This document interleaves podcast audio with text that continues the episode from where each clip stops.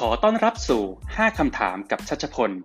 พอดแคสต์ที่จะดึงมุมมองและคำแนะนำจากบุคคลที่น่าสนใจในหลากหลายอาชีพ เพื่อให้คุณสามารถนำไปใช้พัฒนาตัวเองได้จริง ผ่าน 5 คำถาม ภายในเวลา 10 นาที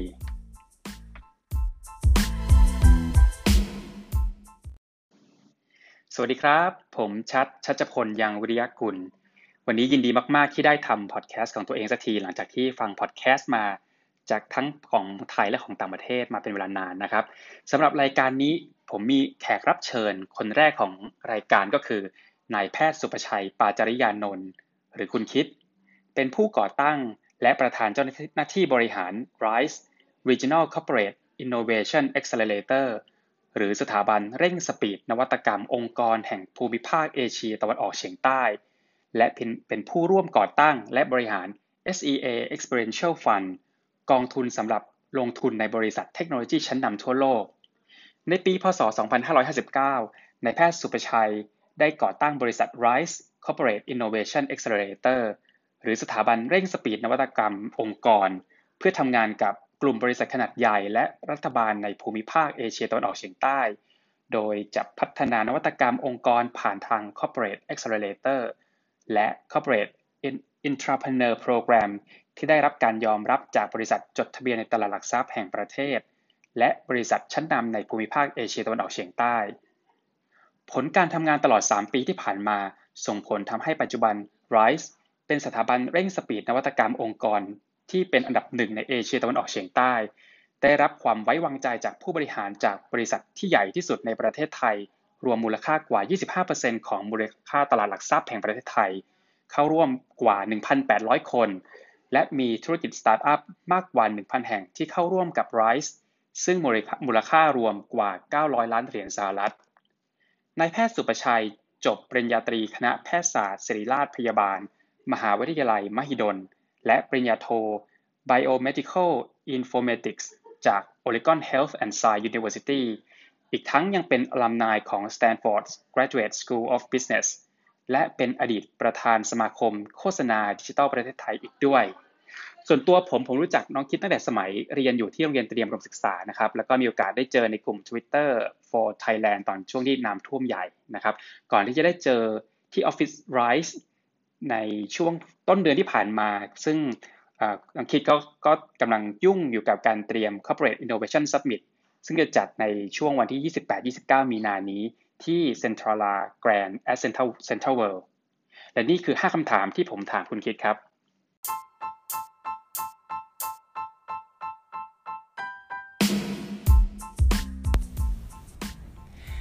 Innovation สำคัญอย่างไรกับพนักงานและถ้ารู้แล้วว่าสำคัญสำคัญอย่างไร ต้องทำยังไงเพื่อที่จะพัฒนา ผมว่าสำคัญสุดที่เลยเนี่ย ตอนที่เราจะเริ่มทำ innovation เนี่ย มันต้องเริ่มจาก mindset ที่ถูกต้องก่อนนะครับ แล้วก็ mindset เนี่ยเป็น mindset ที่เป็นทั้งผู้บริหารและพนักงาน เรามาเริ่มที่พนักงานก่อนก็ได้นะครับ พนักงานเพราะพนักงานเป็นเป็นคนที่เขาจะ drive ไอ้สิ่งเหล่านี้ให้มันเกิดขึ้นนะครับ ผมคิดว่า mindset ข้อที่1เนี่ย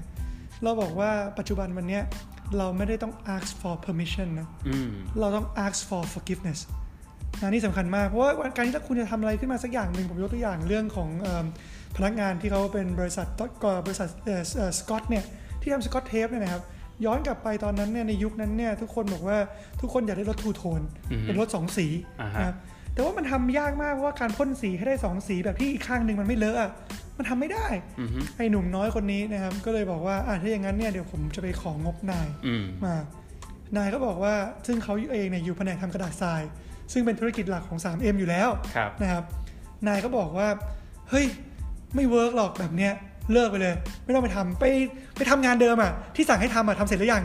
นะมันก็มันเป็น conversation แบบนี้นะครับเขาก็อยากทำมากเขาเลยคิดว่าตัวนี้มันจะเกิดนะเพราะว่าถ้าเกิดเราออกแบบสกอตเออสกอตเทปใช่ไหมฮะเอาสกอตเทปไปปิดฝั่งหนึ่งนะ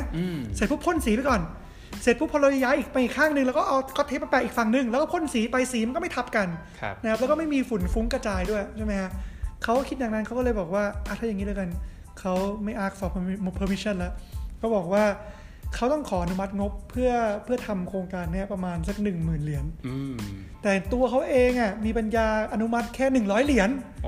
เขาก็เลยเขียนใบอนุมัติเนี่ยออกมาหนึ่งร้อยใบ แยกงานเป็นชิ้นเล็กๆๆๆๆๆๆๆ แล้วก็ว่าเขาผ่านอ่าฮะสุดท้ายพอเขาทำสำเร็จปุ๊บเขาก็เลยบอกนายเขาว่าแบบเนี่ยเอ้ยมันทำสำเร็จแล้วนะอือฮึนะเพราะฉะนั้นเนี่ยผมว่าสิ่งสำคัญตอนนี้อะของของพนักงานทุกคนเนี่ยมันคือว่า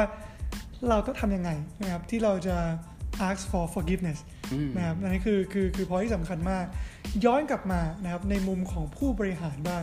ผมว่าผู้บริหาร mindset ของวันนี้เนี่ยคือเขาต้องถามตัวเองตลอดนะครับว่าเขาจะเขาจะ ให้ permission to fail กับน้องๆยังไงอืมใช่ไหมเขาเขาให้เขาให้สิ่งเหล่านี้หรือเปล่าเขามี room หรือเปล่า ที่จะให้น้องๆในทีมเขาเนี่ยเขาได้ได้ fail แต่ว่ามันมันลิมิต fail นะ คงไม่ใช่ fail ปุ๊บ แล้วก็บริษัทเจ๊งไปเลยนั้นคงไม่ใช่ใช่ไหมแต่ว่าเราบอกว่าเอ๊ะแล้วเรามี room ให้เขาได้ไป exercise มี room ให้เขาได้ fail fast หรือเปล่าอือฮึเพราะเรารู้ว่าถ้าเกิดสมมติว่าเขา fail fast เนี่ย มันก็จะ fail forward ครับมันก็จะ move faster ซึ่งอันนี้ผมว่าผมว่ามันเป็นสิ่งที่สำคัญที่สุดนะฮะ ในในองค์กรของของของยุคนี้เลยนะเป็น future of work อืมนะโอเค คุณคิดมีวิธีคิดยังไงเวลาเจออุปสรรค ผมคิดว่าจริงๆแล้วผมไม่ค่อยไม่ค่อยมองว่าเป็นอุปสรรคนะครับผมมองว่าสิ่งที่ผมทำอยู่เนี่ยมันเป็นมันเหมือนเป็นการเดินทางมากกว่า เป็นการเดินทาง เพราะฉะนั้นการเดินทางเนี่ยมันคงต้องมีประสบการณ์เข้ามาเกี่ยวข้อง ประสบการณ์ที่ว่าคงมีทั้งดีและไม่ดีนะแต่ว่ามันก็เป็นรสชาติที่มันเราที่เราคงต้องผ่านไปได้ ผมถามคำถามนี้มากกว่าว่าผมถามว่าแล้วจริงๆแล้วเนี่ยเป้าหมายหรือว่าสิ่งที่เราทำอยู่เนี่ยทำไมเราถึงทำสิ่งนั้นอืมผมพยายาม asking why ตลอดนะครับอือฮึซึ่งซึ่งตัวนั้นมันก็เลยกลับมาตอบโจทย์ว่า สิ่งที่ผมพยายามทำอยู่ตอนนี้เนี่ยคือผมพยายามที่จะสร้าง ecosystem นะครับอือฮึของ corporate innovation อืมหรือว่าถ้าเป็นภาษาไทย ผมก็เรียกมันว่าเป็นนวัตกรรมขององค์กรอืมเพราะผมเชื่อว่าการจะขับเคลื่อนประเทศไปข้างหน้าเนี่ยนะครับมันถ้ามันจะทำได้จริงเนี่ยมันอาจจะทำได้ผ่านหลายภาคส่วนมาก แต่ภาคส่วนที่สำคัญที่สุดเนี่ยมันคือบริษัทขนาดใหญ่นะครับเพราะเป็นถือเป็นพี่ใหญ่ในประเทศนะครับรวมไปถึงนะครับภาครัฐนะครับแน่นอนนะครับเราก็คงไม่ได้พูดกันถึงการเลือกตั้งที่จะเข้ามาใกล้วันนี้นะครับผมผมผมเองส่วนตัวก็ไม่ได้คิดว่ามันสำคัญขนาดไหนที่ใครจะเป็นรัฐบาลอือฮึเพราะสุดท้ายแล้วพวกเราทุกคนก็ยังต้องเดินหน้าต่อไปครับประเทศก็ยังต้องเดินหน้าต่อไป คนที่ขับเคลื่อนประเทศเนี่ยมันคือองค์กรขนาดใหญ่และก็ภาครัฐอืนะอฮึเพราะฉะนั้นเนี่ยตอนนี้ผมก็เลยบอกว่า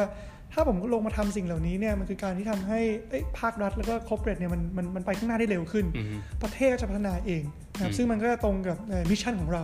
ที่เราจะเพิ่ม GDP 1%ให้กับประเทศไทยอืมนะครับและ Southeast Asia นะครับซึ่งนั่นก็แปลว่าถ้าเราทำสำเร็จเนี่ยเราก็จะมันจะเกิดการจ้างงานอีก 1 ล้านคนว้าวซึ่งผมก็คิดว่าแค่นั้นเนี่ยมันก็ทำให้ประเทศเนี่ยมันมันก้าวไปข้างหน้าได้เยอะมากแล้วนะคครัรับบ ก็มา asking why ครับ ผมก็พยายามจะ asking why ทุกวันว่าเฮ้ยทำอยู่สมมติเราผมรู้สึกว่านี่คือสิ่งที่เราทำอยู่ใช่ไหมครับผมก็ไม่รู้สึกว่ามันเป็นงานอืมผมก็รู้สึกว่ามันเหมือนมาเล่นทุกวันเลยอ่านนะครับมามามี playing field ใหม่ ซึ่งเราก็เราก็ leveling up playing field ก็คือทำให้มันยากขึ้นเรื่อยๆ ให้มันท้าทายขึ้นเรื่อยอือฮึๆอันนั้นมันเป็นความสนุกที่ที่ผมทำอยู่ทุกวันตอนนี้ คือมองเป็นความสนุกแทน โอเค เป้าหมายใหญ่ขนาดนี้เนี่ยมีคุณคิดมีวิธีการสร้างและรักษา energy ยังไงในการทำงาน ผมคิดว่าเนี่ยนะครับผมก็คิดว่ามันพอพอเรารู้สึกว่ามันเป็นเป้าที่ใหญ่ใช่ไหมครับแล้วพอมันไม่ใช่เป้าเพื่อตัวเราคนเดียวนะมันมีคนที่อยู่ข้างหลังเราด้วยอย่างที่ผมบอกว่าทำไมผมถึงคิดแบบนี้เนี่ยอืมเหตุผลหลักเหตุผลหนึ่งนะครับก็คือลูกสาวอืมนะผมมีลูกสาวอายุประมาณ4ขวบครับนะครับชื่อน้องคิตตี้นะครับผมก็รู้เลยว่าพอเธอโตขึ้นมาใช่ไหมครับอ่าก็คงมีคำถามปกติใช่ไหมครับที่มีคนมาถามลูกสาวว่าคิตตี้แล้วคุณพ่อทำอาชีพอะไรอืมฮึใช่ไหมครับ ผมก็คิดอยู่นานว่าถ้าผมเป็นลูกของผมเนี่ยเขาจะตอบว่าอะไรนะครับอืมผมก็คงไม่ได้อยากตอบให้ลูกสาวผมตอบว่า อ๋อ คุณพ่อเป็นหมอนะฮะ แต่ว่าอ่าคุณพ่อเป็นหมอที่เสื่อมสมรรถภาพทางแพทย์แล้วค่ะอ่าเพราะคุณพ่อไม่ได้เป็นหมอไม่ได้ตรวจค่ะ คุณพ่อทำแบบเทคโนโลยีอะไรอย่างนี้อยู่อืมนะผมก็บอกว่า เอ๊ะมันจะดีกว่าหรือเปล่า ถ้าเกิดสมมติว่าลูกผมตอบว่า เออ คุณพ่อเขาไม่ได้เป็นหมอนะ แต่วันนี้เนี่ยเขาทำหน้าที่จะขับเคลื่อนอืมนะครับนวัตกรรมให้กับประเทศไทยและก็ Southeast Asia ผมคิดว่ามันเป็นสิ่งที่เออผมก็คงภูมิใจที่ถ้าเกิดสมมติว่าลูกผมเองเนี่ยผมก็สามารถที่จะเป็นโรโมเดลให้กับเขาได้นะครับแล้วก็แล้วมันเป็นสิ่งที่มันใหญ่กว่าแค่แค่งานที่เราทำเนี่ยมันเป็นสิ่งที่พอทำเสร็จแล้วเนี่ยนอกจากลูกครอบครัวจะภูมิใจใช่ไหมครับผมว่ามันสร้าง Impact จริง ๆ ที่เกิดขึ้นให้กับประเทศด้วยนะเพราะผมว่าอันนี้มันก็ก็ได้หลายเด้งเลยอืมแล้วก็รู้สึกว่าเออเนี่ยมันเป็นมันเป็น energy ที่ หลายๆคนบอกว่าผมไม่ต้องเติมเลยนะมันมี energy ตลอดเวลาเพราะผมรู้ก็ก็ย้อนกลับไปก็คือพอครับมันไม่รู้สึกว่าเป็นงานอ่าฮะรู้สึกว่าเราทำเพื่อคนอื่นแล้วเราก็ยังได้ด้วยนะอืมฮึนะไม่ได้ไม่ได้ทำเพื่อคนเราไม่ได้เปิดบริษัทแล้วเราบอกว่าเราคือมูลนิธิอ่านะเราไม่ได้ทำแบบนั้นใช่ไหมครับแต่ว่าแน่นอนสิ่งที่ทำพอมันมี impact เนี่ยผมว่าสิ่งที่ตามมาที่น่าสนใจมากคือ เราสามารถที่จะเอ่อดึงเอา talent เนี่ยคนเก่งๆเนี่ยอือฮึเขาเข้ามาอยู่กับเราได้ง่ายมาก อันนี้เป็นสิ่งที่เซอร์ไพรส์มากเลยนะครับ วันก่อนผมไปออกพอดแคสต์มาอืมนะครับวันรุ่งขึ้นเนี่ยมีใบสมัครกลับเข้ามาอีกเป็นร้อยๆใบโอ้นะครับแล้วก็บอกว่าเฮ้ยคือเขาเขาไม่เคยรู้เลยว่าสิ่งที่ Rise ทำอยู่เนี่ยมันมันสร้าง Impact ได้ขนาดนี้อือฮึนะครับเขาก็เลยบอกว่าโอเคงั้นเขาอยากมาร่วมสร้าง Impact ด้วยซึ่งผมคิดว่าคนเหล่านี้มีอยู่เยอะมากนะครับครับแล้วเราก็มีโอกาสที่จะได้ Talent Pool ใหม่อืมๆนะครับที่จะเข้ามาช่วยขับเคลื่อนทำให้ความฝันของเราเป็นจริงได้ง่ายขึ้นนะครับหลายเด้งจริง ๆ เชื่อว่าคุณคิดคงคงจะมี mentor หลายท่าน มีคำแนะนำไหนของ mentor ที่คุณคิดชอบชอบที่สุดจริงๆข้ออะไรข้อที่หนึ่งครับผมคิดว่าคงต้องประกาศหา mentor ด้วยนะครับต้องประกาศหาพะผมว่ mentor ผมก็อยากจะประกาศหา mentor เพิ่มเติมนะครับเพราะผมอืมคิดว่าเอ่อก็คิดว่าจริงๆแล้วถ้ามีโอกาสได้ผมเองเนี่ยในชีวิตเนี่ยก็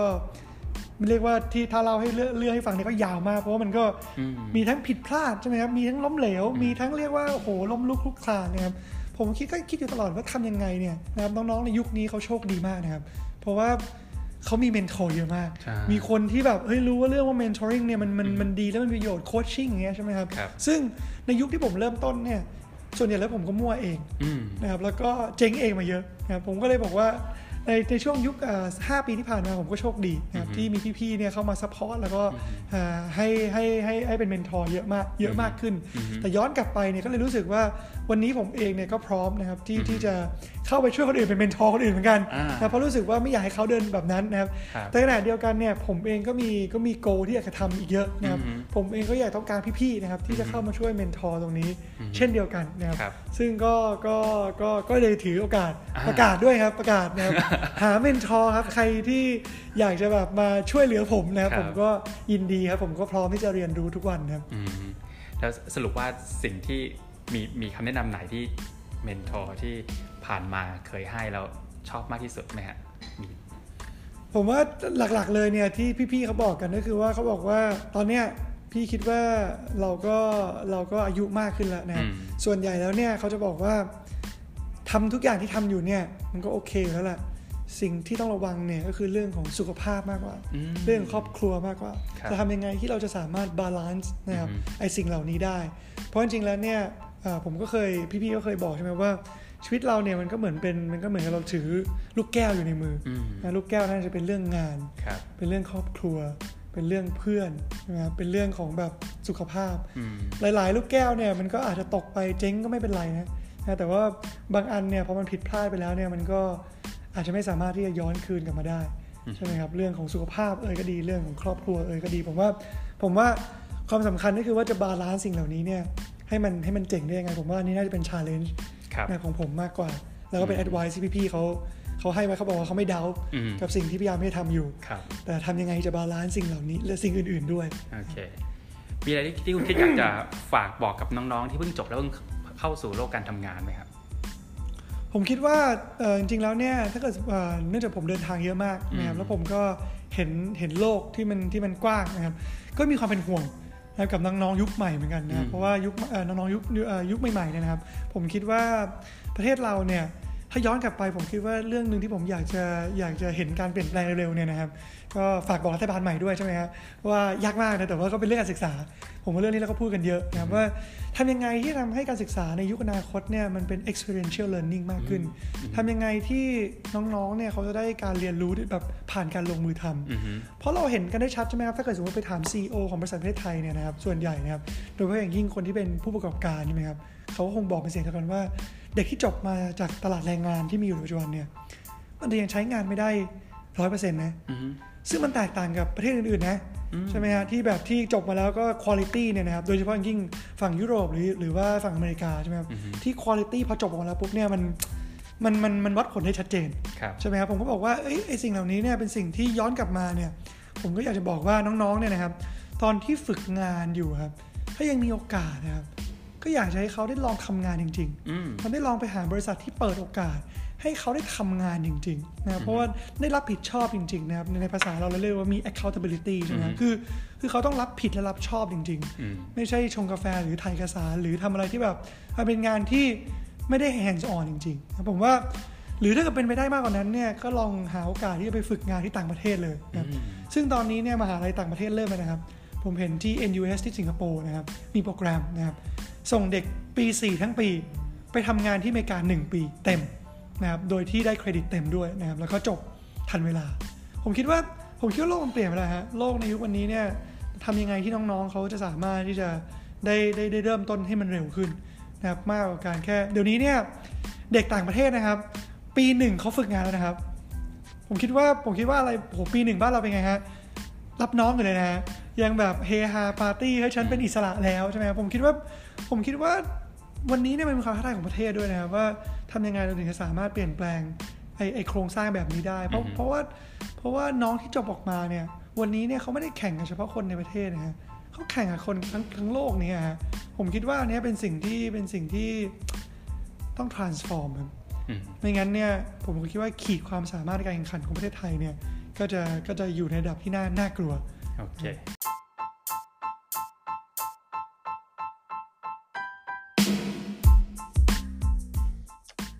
ขอบคุณที่สนใจติดตามรับฟัง 5 คำถามกับชัชพล อย่าลืมว่าคำแนะนำจะไม่มีประโยชน์ ถ้าไม่ได้นำไปลองทำดูสำหรับวันนี้ สวัสดีครับ